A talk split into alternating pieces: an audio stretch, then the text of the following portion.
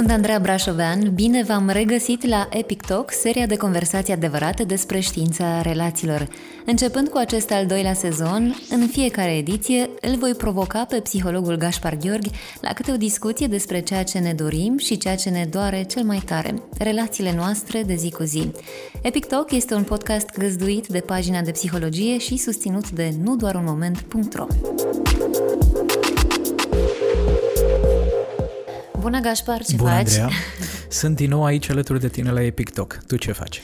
Bine, uite, abia aștept să-mi răspunzi. Am pregătit uh, câteva întrebări interesante pentru tine și uh, astăzi discutăm despre casa relațiilor sănătoase. Ce fac partenerii din cuplurile fericite? Mm-hmm.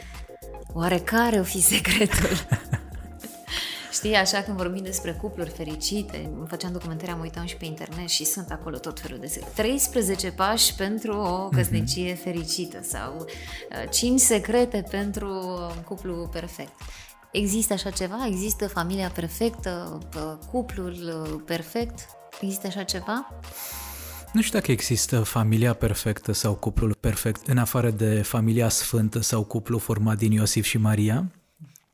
Însă cu siguranță există, Andreea, cupluri în care partenerii fac o treabă suficient de bună, cupluri în care oamenii sunt uh, prezenți într-o manieră conștientă, care sunt dornici să-și întrețină siguranța spațiului dintre ei și există și cealaltă categorie de uh, oameni care ignoră importanța relațiilor, care își bagă picioarele în relații, care le desconsideră, care le devalorizează, care trăiesc ca și cum relațiile nu ar conta cu adevărat.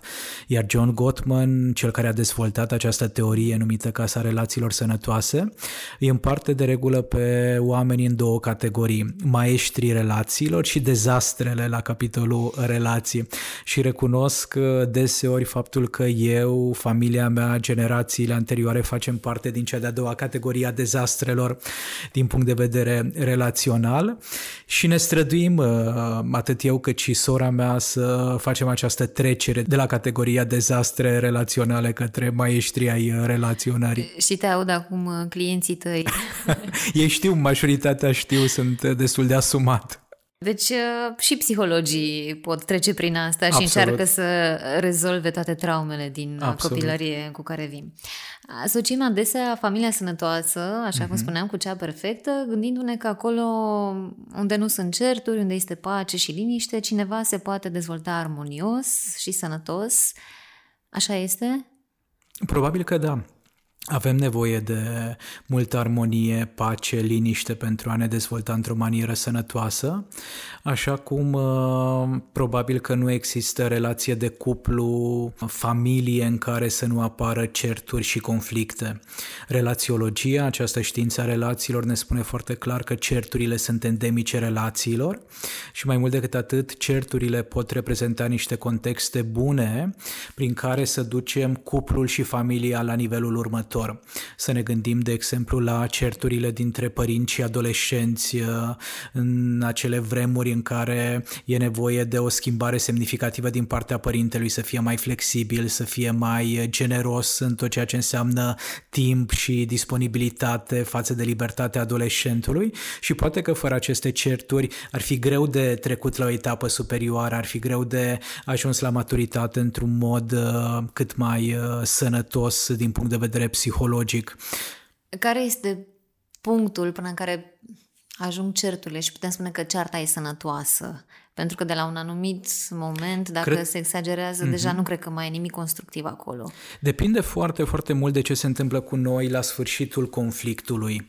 Dacă după ceartă suntem deconectați departe unii de alții, uh, în durere și suferință, cu multe resentimente, cu multe gânduri negative, acesta este un indicator clar al faptului că nu a fost o ceartă constructivă. Dacă însă cearta începe printr-o conversație dificilă, uh, cu o intensitate emoțională crescută, cu niște apăsări în jurul stomacului și al pieptului, însă pe parcurs noi putem transforma această conversație dificilă într-o conversație sigură, atunci mai mult ca sigur genul acesta de experiențe merită repetat pentru că duce către ceva constructiv, duce către a lua noi decizii, a ne flexibiliza anumite perspective, a lărgi viziunea noastră asupra vieții și asupra relațiilor. Deci nu contează atât de mult cât de des se ceartă cuplurile, ci mai degrabă ce se întâmplă cu membrii acestei familii sau cu partenerii acestui cuplu după ce ies din ceartă. Dacă ei sunt prieteni sau dușmani, dacă sunt dușmani în continuare, înseamnă că nu s-au certat așa cum ar fi fost nevoie să o facă. Există cupluri care, cel puțin din afară, parcă nu se ceartă niciodată, cei uh-huh. doi. Uh-huh. Uh, alt, în alte cupluri, care tot așa funcționează foarte bine, spun uh, partenerii, noi ne certăm toată ziua, dar, uh-huh. nu știu, sunt certuri în astea mărunte pe care le rezolvă foarte rapid.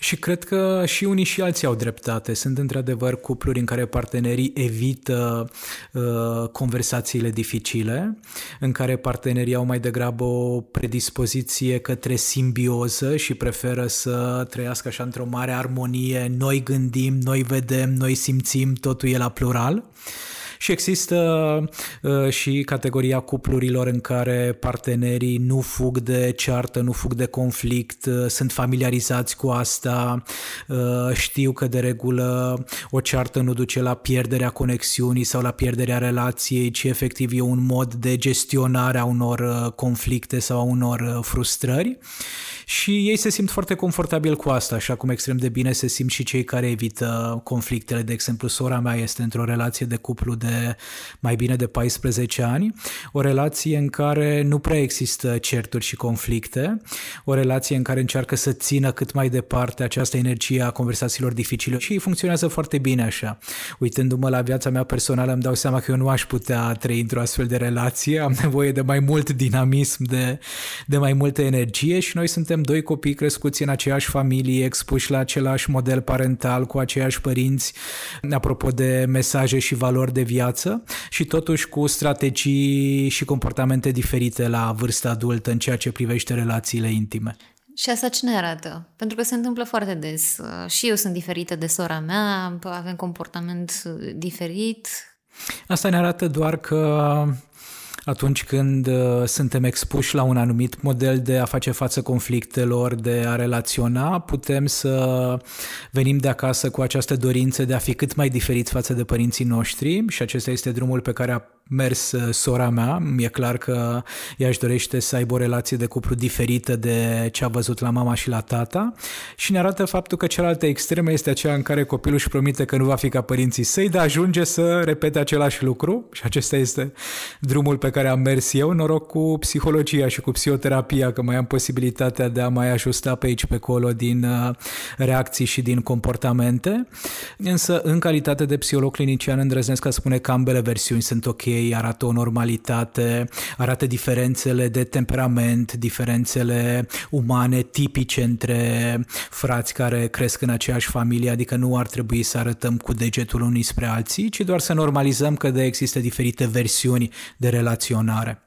Vedeam în jurul meu discuții și am asistat la discuții legate de alte cupluri. Uh-huh.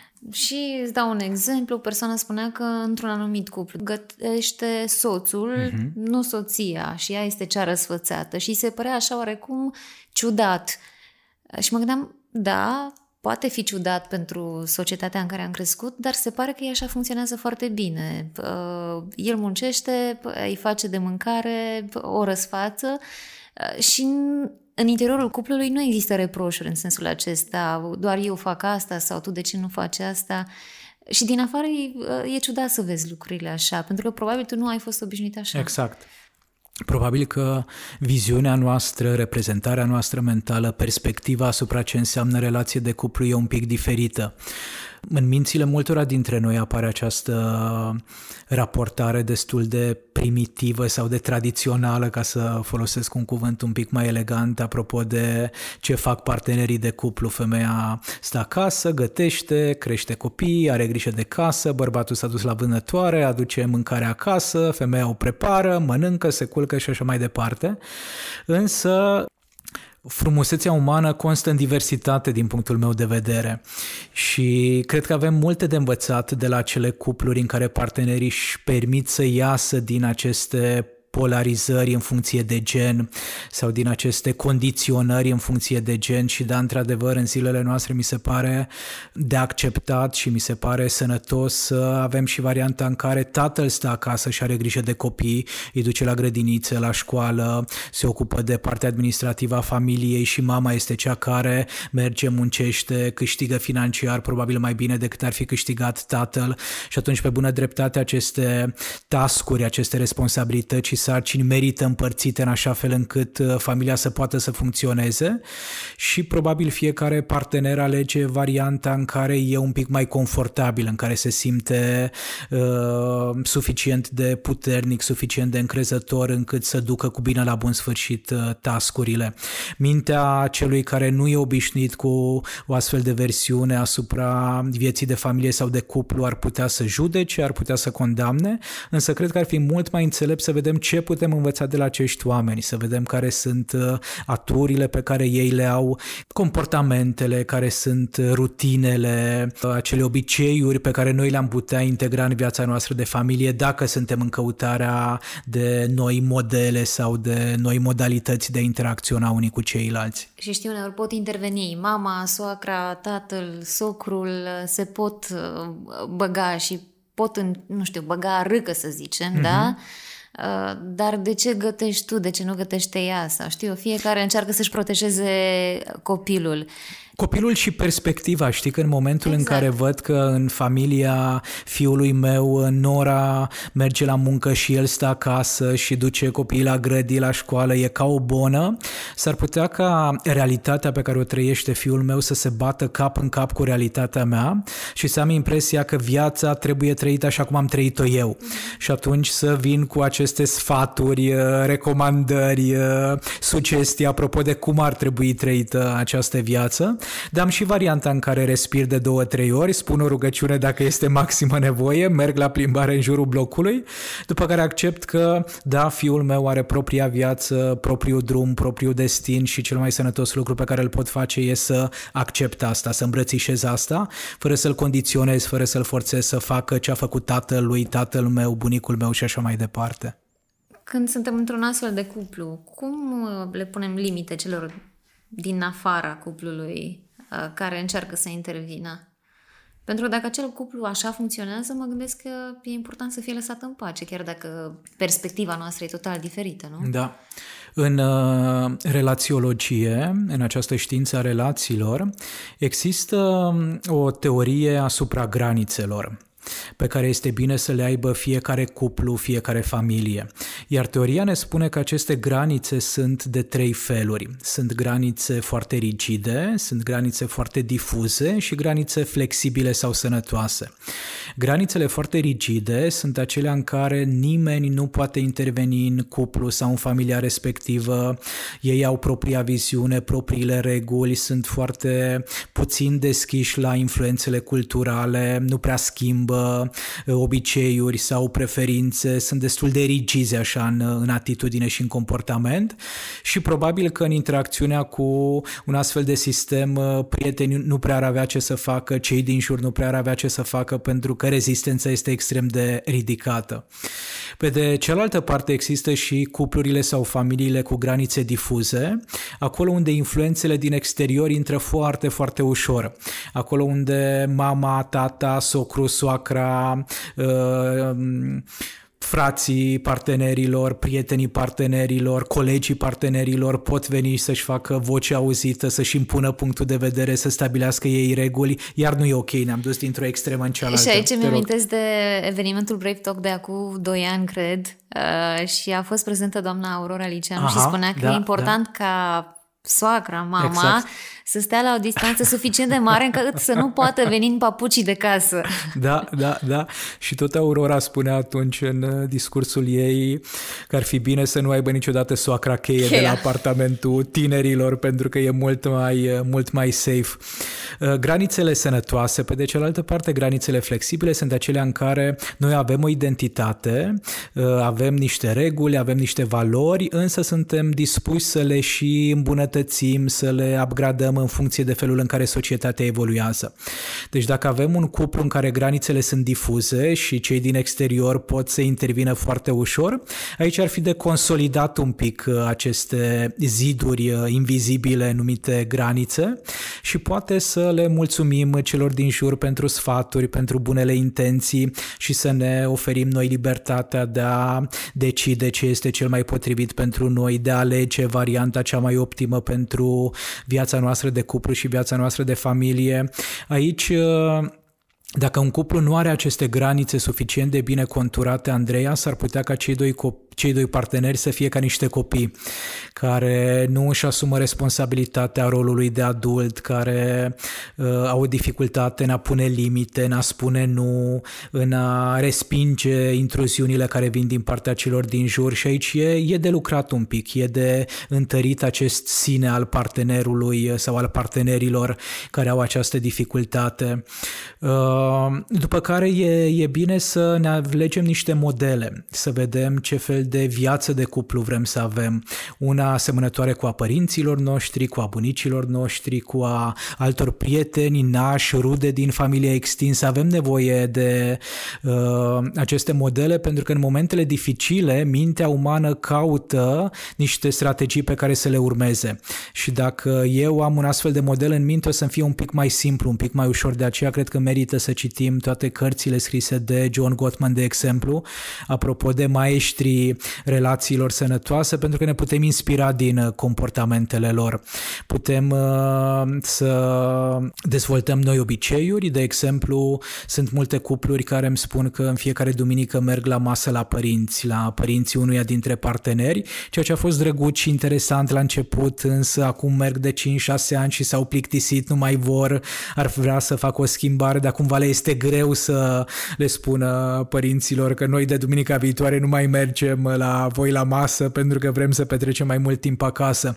Și aici partenerii de cuplu au nevoie de un pic de susținere din partea terapeutului, de exemplu, sau din partea altor uh, persoane resurse din jurul cuplului pentru a face acest pas. Ei trăiesc cu teama că dacă vor pune o astfel de limită, se vor întâmpla o serie de lucruri negative. Nu știm ce se va întâmpla. Probabil că părinții se vor supăra, vor fi un pic frustrați, deranjați, da? Slabe șanse să divorțeze un părinte de copil, nu prea se întâmplă asta. Mai degrabă riscul riscul foarte crescut e ca cei doi parteneri de cuplu să divorțeze dacă nu-și consolidează granițele din jurul relației. Uh, un punct important al unei case a relațiilor sănătoase îl constituie exprimarea și acceptarea emoțiilor. Fie că ne gândim la emoții pozitive, fie că vorbim de emoții negative. Uh-huh. E important să știm să ne exprimăm emoțiile, să știm cum să discutăm despre ele în relația de cuplu. Cum învățăm să facem acest lucru? Probabil că primul pas, Andrei, ar fi acela de a stabili o regulă în cuplul nostru, în familia noastră și anume regula să fie uh, exprimarea inteligentă, matură și liberă a emoțiilor, fără să le ascundem, fără să le minimalizăm, fără să le exagerăm, fără să le călcăm în picioare. O casă în care partenerii pot să vorbească despre ceea ce simt, fără ca ceilalți să se simtă vinovați, fără ca ceilalți să intre în defensivă, este o casă în care domnește multă pace și siguranță. Pentru că nu prea ai cum, mai ales în vremuri de pandemie, mai ales atunci când când uh, toată munca s-a mutat acasă, să relaționezi, să trăiești în așa fel încât să nu te întâlnești și cu tot felul de înțepături care vin din partea emoțiilor negative. Și uneori e suficient ca mama să spună sunt foarte furioasă azi, uh, alteori e suficient ca tata să spună sunt foarte trist azi, alteori copilul ar putea să spună că sunt foarte frustrat azi din cauza faptului că internetul nu a funcționat foarte bine, iar ceilalți membri din familie să poată să-și adapteze un pic comportamentul. Momentul momentul în care noi exprimăm uh, emoțiile pe care le avem sau punem în cuvinte sentimentele pe care le trăim, ne așteptăm ca ceilalți să-și adapteze un pic raportarea față de noi. Dacă mama vine din uh, birou în sufragerie și nu spune cum se simte, s-ar putea ca pentru membrii familiei să fie un pic greu și dificil de decodificat, de mhm. citit uh, prin comportamente sau prin mesajele non-verbale care este trăirea mamei. Însă dacă mama spune sincer, vulnerabilă, sunt foarte obosită, sunt epuizată, am avut o zi grea la serviciu, mi-ar plăcea dacă v-ați ocupa voi de tot ceea ce înseamnă cină, rutină de seară și așa mai departe, ea probabil că i-ar fi satisfăcute nevoile. Nu e nicio garanție a faptului că membrii familiei ar aplauda să audă că mama este obosită, însă probabil că șansele ar crește destul de mult ca într-adevăr ceilalți oameni care locuiesc în aceeași încăpere, în aceeași casă, să fie un pic mai generoși cu uh, atenția și grija față de uh, mama respectivă. Iar în cazul adolescentului care se plânge că n-a mers bine internetul, poate că e bine să nu îi spunem, ei, lasă că nu, nu se întâmplă nimic, nu pățești nimic dacă n-ai stat exact. astăzi de vorbă cu prietenul tău, uh, Cristi sau Ionica. Pentru că în momentul în care îi spunem asta e doar o formă de a-i uh, minimaliza trăirile, sentimentele și același lucru îl va face el cu propria persoană și cu cei din jur. E extrem, extrem de important, Andreea, să respectăm emoțiile trăirile și sentimentele oamenilor care fac parte din viața noastră personală sau profesională și ce ar putea face un tată, de exemplu, atunci când adolescentul spune că e foarte frustrat din cauza faptului că nu a mers uh, suficient de bine conexiunea la internet, tatăl să spună, aud că azi a mers destul de rău conexiunea la internet și că tu ești foarte frustrat din cauza asta și cred că are perfect sens ceea ce îmi spui. În locul tău, probabil că la fel aș fi și eu, atunci când încerc să trimit un mail, atunci când am o conferință pe Zoom și internetul nu funcționează suficient de bine, mă întâlnesc cu la fel de multă frustrare, așa că te înțeleg, e ok. Oare câți tați au zis asta zilele trecute când Era n-a funcționat? Online. Nu, dar când nu au funcționat Instagram, ah, Facebook și WhatsApp, cred că au fost da. foarte mulți adolescenți frustrați și nu numai. Probabil că foarte mulți adolescenți și cred că foarte mulți adulți. Uh, noi uh, Adulții avem tendința de a vorbi despre dependența de internet a copiilor și adolescenților, însă nu suntem la fel de dispuși să recunoaștem și dificultățile pe care noi le avem în ceea ce privește comportamentul din online. Și majoritatea adolescenților cu care eu lucrez în cabinet îmi spun, Gașpar, mama, tata petrec cam la fel de mult timp pe uh-huh. device-urile electronice, uh, doar că probabil că nu conștientizează. Mama e în bucătărie, gătește și ascultă podcastul Epic Talk sau uh, uh, o ascultă emisiunea de la radio sau ascultă știrile. E același lucru, doar că nu e cu telefonul în mână. Adică uneori comportamentele în care noi ne implicăm uh, le transmit adolescenților anumite mesaje fără ca noi să fim conștienți de asta. Dar poate că ceea ce s-a întâmplat, faptul că au fost ore în șir în care n-au putut folosi Instagram și toate aceste site-uri de socializare, poate că a fost un exercițiu bun pentru familii, nu? Că oh, vorbim da, de familiile da, model, da. să discute mai mult, să bă, nu știu dacă mai, se mai pot cunoaște, se pot cunoaște mai bine, dar... Cu siguranță se pot cunoaște și mai bine. Aceasta este o replică pe care am auzit-o foarte des din partea părinților anul trecut, după ce a început pandemia. În 2020, cumva, timpul petrecut acasă cu oamenii dragi m-a ajutat să-i cunosc mai bine, să-i înțeleg mai bine, să-i văd cu alți ochi. Însă revenind la căderea Instagramului, a Facebook-ului și a WhatsApp-ului pentru câteva ore, șase ore și jumătate parcă a durat uh, experiența pentru majoritatea oamenilor. Cred că mulți dintre noi ne-am întâlnit pe de o parte cu frustrarea, cu faptul că nu mai avem acces la rutina noastră de seară, la obiceiurile noastre și pe de altă parte, cred că unii adulți, unii adolescenți probabil că s-au întrebat uh, și ce putem face acum, în ce alte activități ne putem implica, cum altfel putem valorifica timpul pe care îl, pe care îl avem. Eu recunosc că în uh, august 2021 în timpul vacanței de vară, am avut o zi de detox digital, o zi în care 24 de ore nu m-am atins de nimic uh, electronic uh, decât de aparatul de aer condiționat pentru că era foarte, foarte cald și era musai să funcționeze. Și în prima parte a zilei mi-a fost greu. Eram în perioada de vacanță, clienții mei știau că sunt în concediu, însă unora dintre ei le-am spus că dacă apar momente de criză sau uh, ceva neprevăzut, mă pot contacta și mintea mea la un moment dat s-a întrebat bărbat bun și ce faci acum dacă te sună clientul, tu ai telefonul închis, nu-i răspunzi, am respirat de două, trei ori și am zis că ok, nu sunt Dumnezeu, probabil că oamenii se vor descurca și fără mine. Uh, și după aceea, pe parcursul zilei, mi-am dat seama, Andreea, că îmi rămâne foarte, foarte mult timp pentru a mă implica în acele activități pe care de regulă le ignoram sau despre care spuneam că nu am suficient de mult timp. E ziua în care am făcut multă mișcare, e ziua în care am citit extrem de mult, e ziua în care mi-am luat uh, cartea de colorat de mindfulness și am început să fac diferite mandale și să mă conectez cu propria persoană altfel decât o făceam. Seara mi se pare că m-am pus în pat mult mai devreme, deși eu sunt genul care la ora 10, 10 și jumătate cel târziu deja doarme, atunci m-am culcat și mai devreme. Am avut uh, un somn și mai odihnitor și în dimineața următoare am deschis ochii și mă întrebam dacă să mă apropii de telefon sau nu. Și doar după 24 de ore deja am simțit nevoia de a sta un pic mai departe de telefon. Mi-aduc aminte că laptopul am deschis abia după amiaza, în ziua următoare. Deci cumva dacă îndrăznim să facem astfel de experimente care într-o primă fază vin cu o agitație sau cu o tensiune sau cu tot felul de gânduri care să ne saboteze, după aceea ne putem da seama că de fapt noi putem trăi fără aceste device-uri. Sigur că nu-mi imaginez viața mea de profesionist fără laptop, fără telefon, însă cred că câte un detox digital, așa cum duminica nu muncim, ci duminica ne odihnim, ar prinde bine să avem astfel de reguli uh, în uh, viața noastră de familie. Eu îți mărturisesc că fac astfel de exerciții în momentul în care îmi plimb câinii. Uh-huh. Asta dacă nu mergem într-un parc mai îndepărtat, dar dacă îi plimb în cartier, Încerc de cele mai multe ori uh, să las telefonul acasă și să fie acela momentul în care stau departe de gadgeturi și de social media și așa mai departe, pentru că oricum mi se pare că stau foarte, foarte mult pe toate aceste site-uri și pe uh, tu, WhatsApp. Și prin natura muncii tale ești uh, exact. conectată constant la informații. Exact, exact. Mereu vin informații pe grupuri da. despre ce se întâmplă, știri uh, și așa mai departe. Uh, da, și îmi prinde bine, îmi prind bine acele momente.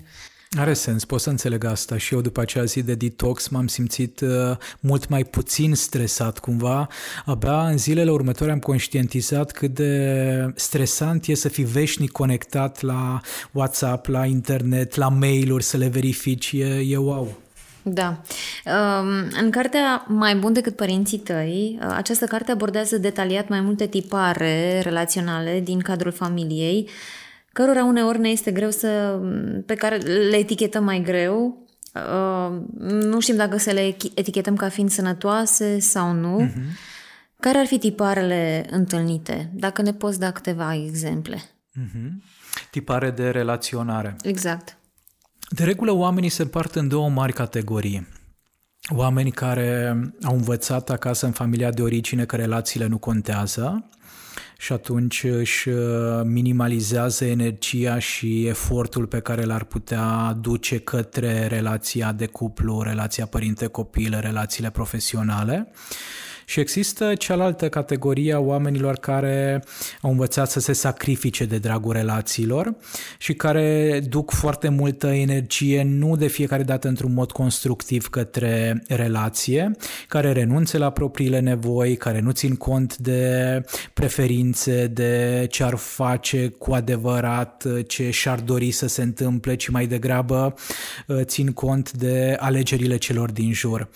Într-un mod cu totul și cu totul interesant, ce mi arată mie experiența de terapeut e că de regulă, într-o relație de cuplu, unul dintre parteneri se sacrifică de dragul relației, celălalt a învățat să se protejeze, să nu cumva să se implice prea mult în, în relația respectivă de cuplu.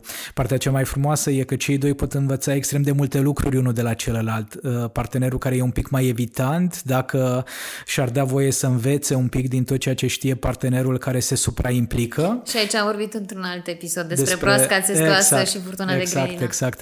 Acesta e un uh, exemplu foarte bun pentru a înțelege tiparele de relaționare și e genul de subiect, Andreea, de la care putem porni pentru a vedea exact de ce ajustări, de ce schimbări ar avea nevoie viața noastră de familie pentru ca noi să funcționăm un pic mai bine. Ai amintit de Mai bun decât părinții tăi, cartea lui Janet Voitiț, tot ea a scris și Intimitate zbuciumată, o carte în care vorbește tot așa despre multe mesaje pe care noi le aducem de acasă apropo de relații, iar cel cu care eu am relaționat cel mai puternic e legat de vulnerabilitate. Janet Voitiț, la fel ca mai nou, Brené Brown vorbește despre faptul că nu poți relaționa fără să te simți vulnerabil, nu poți avea o relație de cuplu fără să te simți vulnerabil, pentru că dacă te ții departe de vulnerabilitate, te ții automat departe de iubire, de încredere, de fericire.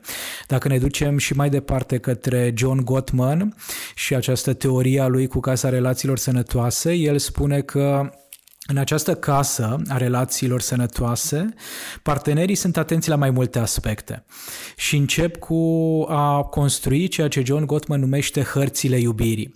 Aceste hărți ale iubirii sunt uh, efectiv niște obiceiuri în care partenerii știu zilnic ce se întâmplă cu celălalt, care sunt provocările de la locul de muncă, care sunt uh, uh, subiectele preferate din domeniul politic, care e cartea pe care a citit-o în ultima vreme și care îi place foarte tare, care e piesa preferată, care e colegul cu care se înțelege cel mai bine. Asta înseamnă că, din punct de vedere psihologic și din punct de vedere emoțional, cei doi parteneri sunt conectați și în mod constant vorbesc despre ce se întâmplă cu viața fiecăruia dintre ei, care nu implică neapărat dimensiunea relației de cuplu. Să știi că mi-ai luat înainte, pentru că am căutat un articol pe internet, am găsit uh, un articol care spune așa, iată care sunt cele șapte principii care contribuie la succesul unei căsnicii. Și aici pare că am găsit Aha. toate secretele. Și pe primul loc era construirea hărților iubirii. Exact. Și nu înțelegeam exact ce înseamnă asta, ne-ai explicat tu. Apoi, Împărtășirea afecțiunii și admirației. Mm-hmm. Aș mai rămâne un pic la hărțile iubirii, dacă ești de acord. Da, pe pagina de psihologie chiar există un uh, chestionar pe care cei care ne ascultă îl pot completa pentru a vedea cât de multă energie duc ei în relația de cuplu, pentru că aceste hărți ale iubirii presupun și să adresăm întrebări întrebări deschise, nu închise, întrebări prin care să ajungem la universul interior al partenerului și sunt astfel de exemple de întrebări pe pagina dai, de psihologie. Ne dai un exemplu, două? Sigur că da. O întrebare ar fi atunci când uh, tu vii acasă de la serviciu, partenerul să te întrebe care a fost cea mai interesantă știre pe care ai prezentat-o azi, care a fost uh, acea informație pe care le-ai transmis-o telespectatorilor și care ți-a scuțit cel mai tare emoțiile, care a fost uh, momentul cel mai plăcut al zilei, care a fost discuția cea mai interesantă din această zi, astfel de întrebări. Întrebări prin care ridicăm la fileu mingea și partenerul are posibilitatea de a conversa cu noi.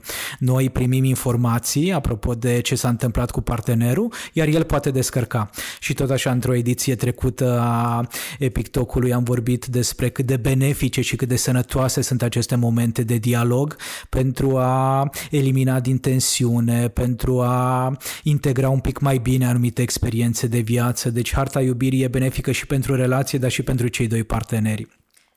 Așa cum spuneai, aprecierea și admirația reprezintă uh, un alt nivel din această casă a relațiilor sănătoase și asta se referă la faptul că majoritatea dintre noi putem identifica fără să stăm prea mult pe gânduri care sunt minusurile partenerului, însă puțin dintre noi putem identifica plusurile, aturile.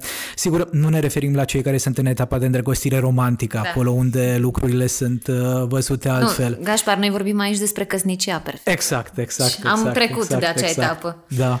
Această apreciere și admirație presupune să am suficient de multă bunăvoință, suficient de multă deschidere mentală, Andreea, încât să văd dincolo de ce face greșit partenerul, să văd și care sunt lucrurile pozitive în care se implică. Și când face, când depune un efort, de exemplu, nu știu, faptul că totuși în drum spre casă, deși a avut o zi grea, oprește și cumpără, nu știu, un desert care știe că îmi place. Sau exact, exact. a fost la cumpărături și vede niște flori și cumpără și niște flori. Exact. Nu? Sau și-a adus aminte când a venit în drum spre casă că nu mai au câinii mâncare și ce bine ar fi să avem mâncare pentru câini, pentru că eu nu mai am chef să mai ies în seara asta, pentru că sunt uh, obosit, trist, epuizat și așa mai departe.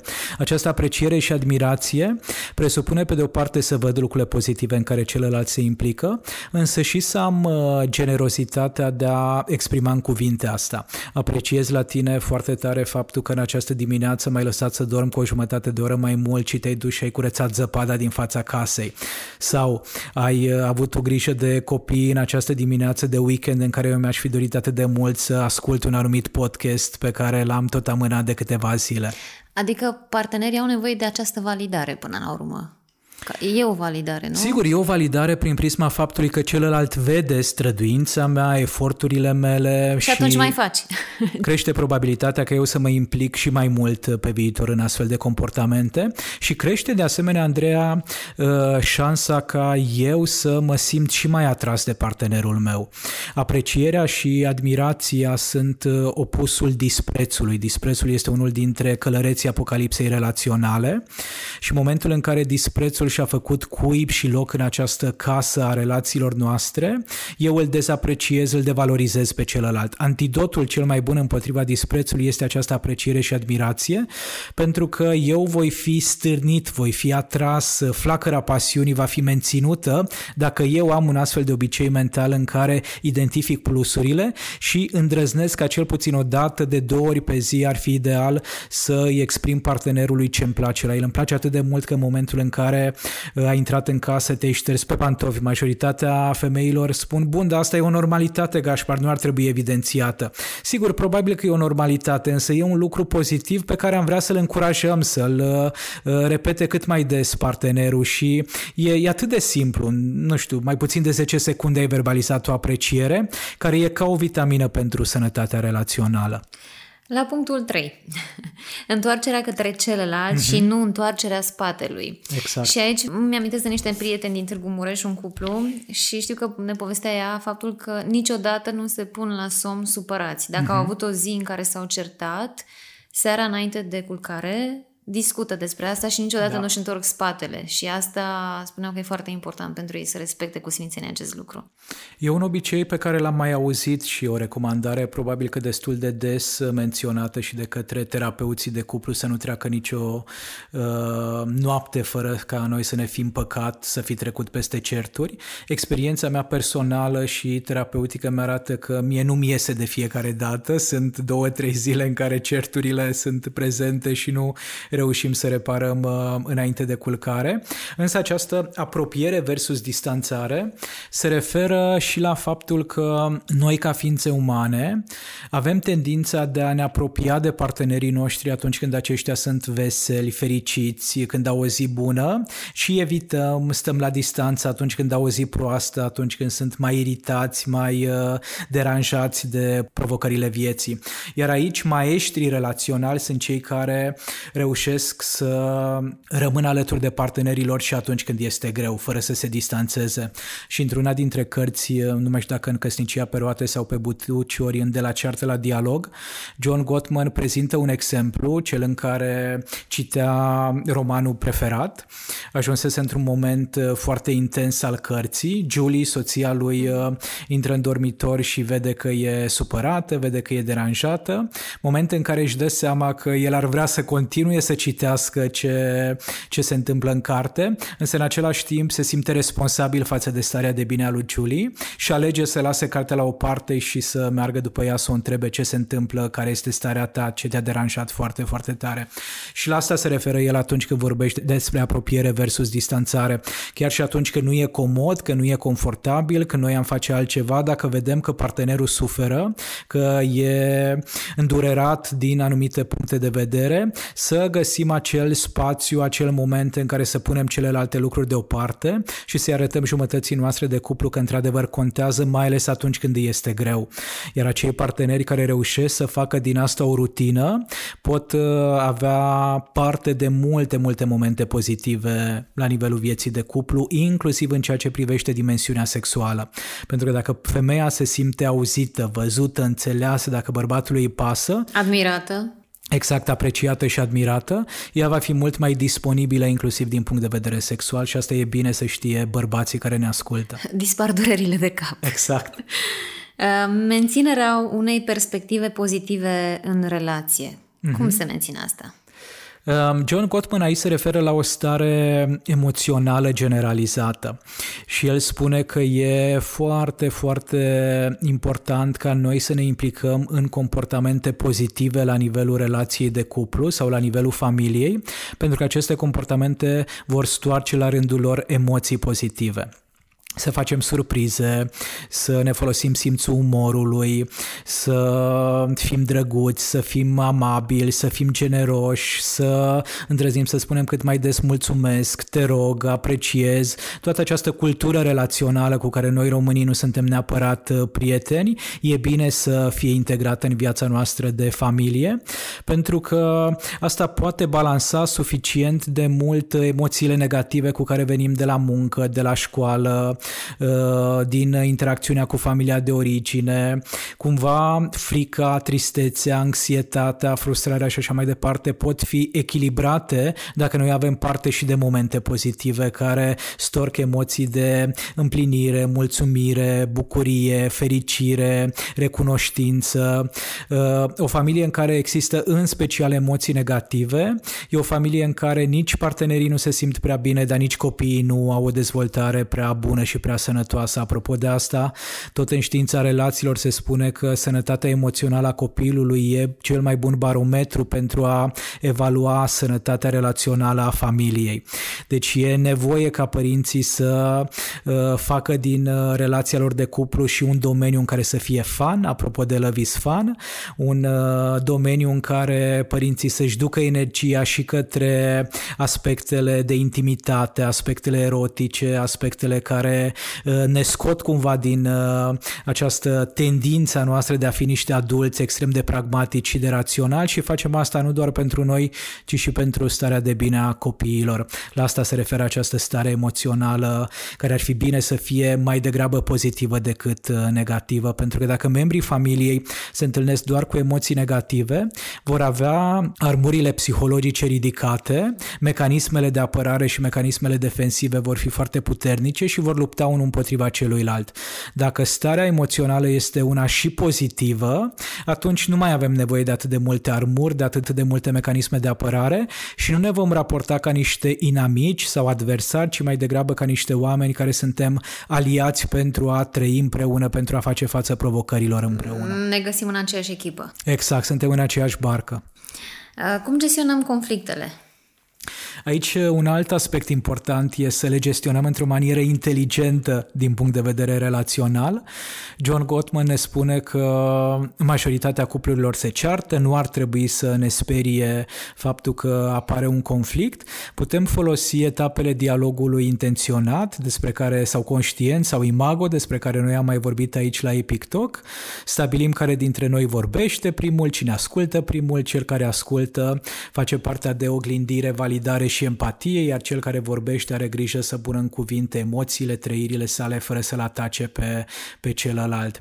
De asemenea, John Gottman ne recomandă să avem uh, niște porniri line atunci când vine vorba de conversațiile dificile, să nu fie niște porniri bruște, ceea ce înseamnă că nu putem purta aceste conversații oricând, oriunde și sub orice formă. E bine să fie uh, stabilite dinainte momentele în care vom aborda subiecte mai dificile. De asemenea, este foarte important important să ținem departe de conversații călăreții apocalipsei relaționale, fără critică, fără defensivă, fără dispreț și fără blocaj în comunicare. Critica poate fi înlocuită cu exprimarea nevoilor, cu exprimarea vulnerabilității, defensiva cu exprimarea și asumarea responsabilității, da, am greșit, da, am întârziat, da, din cauza mea și așa mai departe. Disprețul poate fi contraatacat prin uh, apreciere și admirație, acesta este antidotul, iar împotriva blocajelor în comunicare să avem niște strategii de autoreglare emoțională. Dezastrele, spune John Gottman atunci când vine vorba de o discuție sau o conversație dificilă, se implică în aceste patru comportamente toxice, pe când maestrii relațiilor sănătoase sunt cei care reușesc să țină cât mai la distanță distanță comportamentele negative, iar după ce au dat-o în bară, îndrăznesc să repare. Tot John Gottman este cel care ne spune că raportul dintre un comportament negativ și uh, comportamentele pozitive ar trebui să fie de 1 la 5. O dau în bar o dată, după care rezolv, repar uh, prin cel puțin 5 comportamente pozitive. Foarte interesant. Dar totuși cum scăpăm de călăreții ăștia? Că așa în teorie pare ușor, dar în momentul în care ești foarte nervos mm-hmm. și tu vrei să critici, e greu să spui că de fapt, uite, eu mă simt mm-hmm. așa cum mă simt. Secretul e să practicăm. E într-adevăr greu într-o primă fază pentru că suntem obișnuiți într-un anumit fel din familia de origine, din anii anteriori pe care i-am petrecut în această relație sau în alte relații, însă dacă ne cultivăm nivelul de inteligență relațională, ne vom da seama că nu ne putem purta oricum. Nu ne putem implica în orice comportament, chiar dacă e confortabil, chiar dacă e în vine natural. Și aici e un exemplu destul de dezgustător pe care îl dau, dar de cele mai multe ori cuplurile se amuză și anume nu fac pipi și caca oriunde. E o nevoie, e o pornire naturală, dar nu pot să o fac în plină stradă. Am nevoie să aștept să ajung acasă.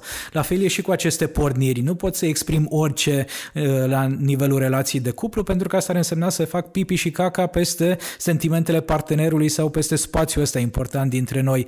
Pot să-mi dezvolt un autocontrol dacă ajunge la mintea mea informația că lucrurile pot fi făcute și altfel. Și e, atunci când vine vorba de schimbare, vorbim de un proces.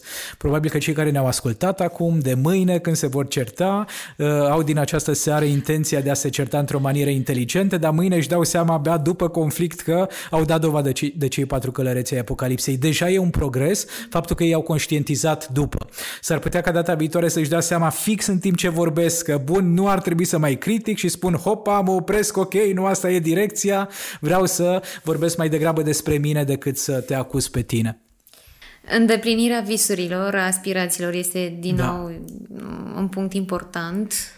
Exact, în această casă a relațiilor sănătoase, Andreea, John și Julie Gottman ne spun că e bine e sănătos, e o dovadă de eleganță relațională dacă noi putem ține cont și de visurile partenerului, nu doar de visurile noastre.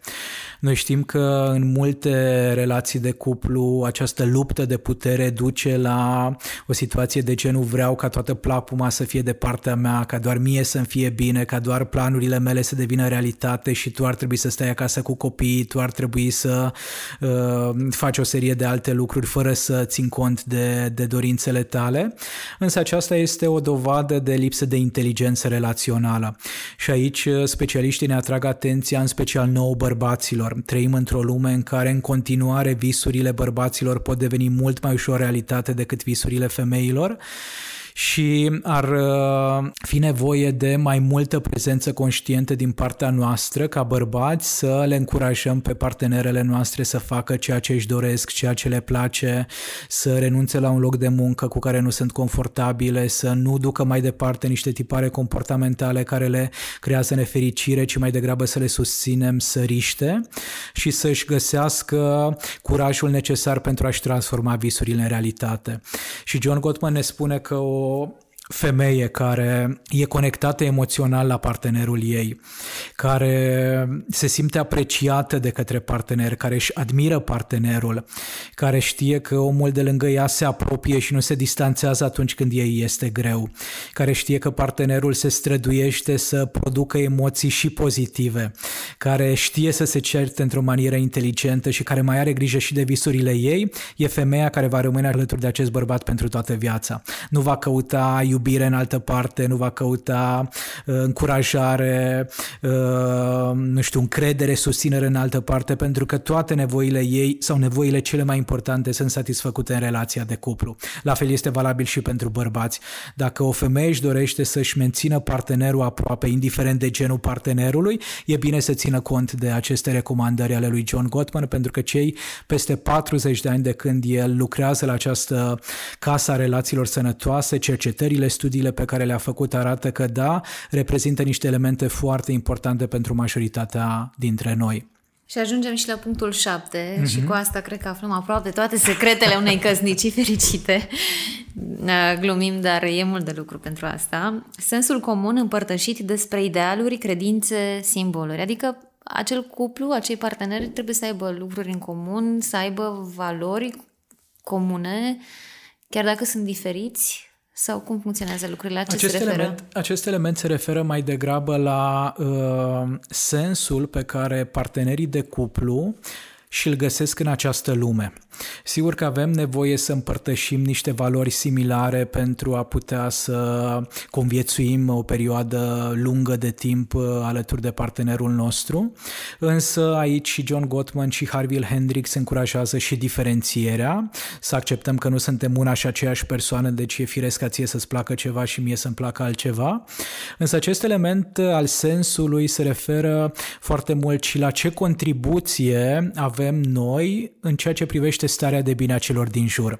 Până acum am vorbit despre ce să facem pentru ca spațiul dintre noi să fie unul safe, am vorbit despre visurile partenerului și acum vorbim deja despre faptul că noi, în calitate de cuplu, facem parte dintr-un sistem mai mare. O comunitate, un oraș, o țară, un continent, o lume. Ce fac eu pentru starea de bine a celor din jur? Cât de des mă implic în comportamente de voluntariat, cât de des îmi asum uh, uh, responsabilități în comunitate comunitatea din care fac parte, cât de des pot să țin cont de nevoile vecinilor mei, cât de atent sunt la unde am parcat, la ce fac cu zăpada în momentul în care îmi curăț uh, locul meu de parcare, adică să nu am impresia că poate să-mi fie bine dacă am grijă doar de cuplul meu, doar de familia mea și ignor pe toți cei din jur. Asta este o perspectivă destul de lipsită de inteligență relațională. Și aici fac o comparație, nu știu dacă se potrivește neapărat în context, dar uh, mi s-a întâmplat să fiu în mașină, în aceeași mașină cu o persoană care este, are mașina impecabilă, foarte uh-huh. curată, lucește totul și după ce a mâncat ceva să arunce ambalajul pe geam. Uh-huh. Mi s-a părut extraordinar de urât, adică da. păstrez curățenia peste tot și Exact. În exact. afară și în afara, din păcate, și în interior și în afara relației. Din păcate, această cultură a centrării pe sine, Andreea, care este promovată la nivel mondial, ești cel mai bun, ești cel mai important, ești cel mai valoros, ești cel mai deosebit, cel mai spectaculos, cred că se bate un pic cap în cap cu nevoile reale ale oamenilor. Și noi avem impresia că uh, sufletul nostru, că starea noastră de bine, că fericirea noastră se oprește la corpul nostru, la imaginea pe care o vedem în oglindă. Cred că e o perspectivă eronată. Cred că ar fi mult mai benefic pentru noi toți, uh, societatea asta ar fi mult mai sănătoasă dacă ne-am dat seama că de fapt uh, lucrurile nu se opresc la mine. Nu eu sunt cel mai important, ci noi toți suntem la fel de importanți. Nu eu sunt cel mai frumos, noi toți suntem la fel de frumoși. Asta înseamnă că în momentul în care arunc un uh, chiștoc pe fereastră sau coaja de la banană sau ambalajul de la uh, biscuiți, uh, probabil că le cauzez niște neplăceri celor din jur, neplăceri care mă afectează și pe mine. Aveam în în adolescență obiceiul de a amesteca gumă și recunosc că nu aruncam de fiecare dată guma la la coșul de gunoi. O lipeai sub bancă, nu? Uneori sub bancă, deși mi se părea întotdeauna dezgustător, deci cred că rar făceam asta, însă o, o mai aruncam așa pe stradă, mi se părea că se pierde în, uh, între pietre, între iarbă și așa mai departe, până în momentul în care am citit undeva că multe păsări, păsărele, eu sunt mare fan păsări, pot să mănânce, pot să înghită acea gumă, care după aceea le afectează sistemul digestiv și le din această cauză pot să moară. Acela a fost momentul momentul în care mi-am dat seama că da, nu mai arunc niciodată gumă pe stradă. E adevărat că nu mai meste gumă pentru că medicul stomatolog mi-a recomandat să nu mai fac asta, însă uh, nici în ultimii ani atunci când mestecam gumă aveam grijă de fiecare dată să cadă la coș, chiar dacă sigur nu e o tragedie, însă pentru viața unei păsări s-ar putea să fie o tragedie. De aceea cred că e important să ne gândim la starea de bine a mediului din care facem parte, nu doar la starea de bine a propriei persoane. Și ce aș mai sublinia, Andreea, pe lângă hărțile iubirii, pe lângă apreciere și admirație, pe lângă apropiere versus distanțare, stare emoțională pozitivă, certuri inteligente, visurile partenerului și sensul nostru. Acestea sunt uh, elementele principale, însă această casă a relațiilor sănătoase are și doi stâlpi de susținere, care sunt reprezentați de încredere și de angajament. Încrederea presupune să am niște obiceiuri, să am niște atitudini, să am niște gesturi prin care atunci când iau uh, o decizie să nu țin cont doar de starea mea de bine, ci și de starea de bine a celor din jur, și anume a partenerului meu. Asta înseamnă încredere. Celălalt știe că atunci când face o alegere, decide ceva, ține cont și de mine, nu doar de el și încrederea asta este esențială apropo de secrete, iar angajamentul presupune să nu îl ameninți pe celălalt din nou și din din nou cu ieșirea din relație. Să-mi iau acest angajament în care mi-asum că da, relația s-ar putea să ajungă și în puncte dificile, dar rămân acolo alături de tine și împreună trecem peste asta. Și aici vreau să te mai întreb te ceva uh, în ceea ce privește angajamentul. Faptul că semnezi un act înseamnă un angajament până la urmă, pentru că unii spun că relația chiar s-a schimbat și că se simt mai siguri în relație de când uh-huh. au mhm. semnat actul în sine, actul de căsătorie. Uh, alții preferă să trăiască toată viața fără să fie căsătoriți, dar mulți dintre cei cu care am vorbit spun că într-adevăr credeau că nu se schimbă nimic după 10 uh-huh. ani de relație, s-au căsătorit, dar că ceva se așează acolo la un moment dat, după ce se semnează acele acte. În urmă cu vreo 10 ani eram la o conferință și cineva m-a întrebat ce părere am, exact aceeași mm. întrebare, doar că cu alte cuvinte. Și atunci răspunsul meu a fost că nu contează atât de mult acel act. Acum, după aproximativ 10 ani de muncă, de practică clinică, de experiență de viață, aș îndrăzni a spune că nu e chiar așa. Că, într-adevăr, acel act uh, contează din punct de vedere psihologic, înainte de toate, e un angajament moral pe de altă parte, contează și din punct de vedere economic și financiar, pentru că noi, poate preț de 10-15 ani, ne-am investit resursele într-o casă, într-o mașină, în niște proiecte, business-uri și așa mai departe și dacă povestea se încheie, cu ce ieșim din, din această relație. Deci e, e nevoie să ținem cont și de acest aspect și după aceea mai e ceva. E un pic mai greu de ieșit dintr-o căsnicie decât dintr-o relație care nu a fost uh, oficializată. Și asta înseamnă că muncești puțin mai mult la salvarea Exact, exact. Relației. Asta înseamnă că te gândești un pic mai mult uh, atunci când lucrurile nu mai funcționează. Nu e atât de simplu că mi-am luat toate bagajele sau partenerea mea aruncă hainele pe fereastră și ne-am despărțit. Sunt mai multe aspecte și cred că pentru unii dintre noi e bine să existe acest uh, angajament, acest commitment social, psihologic, economic. Ne mai vorbind de, chiar de curând am auzit un cuplu care s-au căsătorit și spunea femeia că e atât de încântat atunci când uh, el spune stați să-mi întreb soția. Uh, și dacă nu am fi fost căsătoriți, el n-ar fi putut să-mi spună soție sau ar fi făcut-o, dar probabil că nu l-aș fi simțit autentic. Iar acest bărbat era atât de mândru în momentul în care vorbea despre soția lui și repeta în mod constant soția mea. Și de aici îmi dau seama că uh, importanța acestui act de căsătorie e mai mult decât o simplă foaie de hârtie. Ne-am lungit destul de mult, dar te mai întreb ceva. Sunt și cupluri care, nu știu, au fost împreună 15 ani, au fost 14 ani necăsătoriți, s-au căsătorit și după un an au divorțat. De ce se întâmplă asta? E posibil să fi făcut gestul, să fi mers la starea civilă pentru a încerca să salveze relația sau Poate, se... poate că da, s-ar putea să fie asta, însă ce mi arată mie experiența e că majoritatea oamenilor intră în lupta de putere, în cea de-a doua etapă a relației de cuplu, atunci când se simt cu tot saci în căruță. Etapa de îndrăgostire romantică durează în mod obișnuit 2-3 ani, dar dacă partenerii nu sunt căsătoriți se poate extinde la o perioadă mai lungă de timp. Lupta de putere este cea de-a doua etapă, iubirea matură, iubirea adultă este cea de-a treia etapă.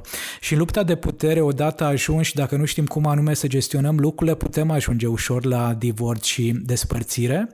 Ce am mai observat tot așa în cabinet e că unii parteneri își schimbă comportamentele uh, unul față de celălalt atunci când s-au căsătorit pentru că se activează niște tipare pe care le aduc din copilărie apropo de ce înseamnă să fii soț și soție.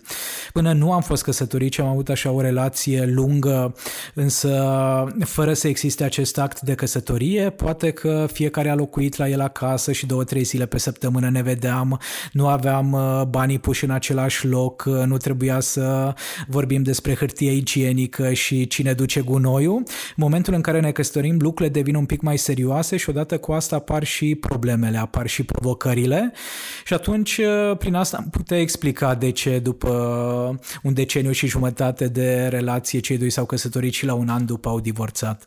Mulțumesc tare mult, Gașpar, și sunt Mulțumesc tare și eu, curioasă Andreea. ce carte ne recomanzi azi.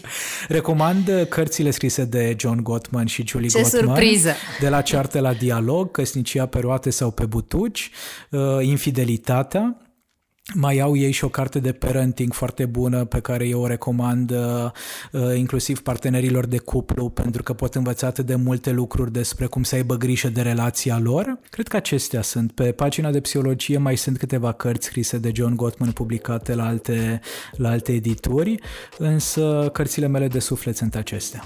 Mulțumesc tare mult! Mulțumesc și eu, Andreea!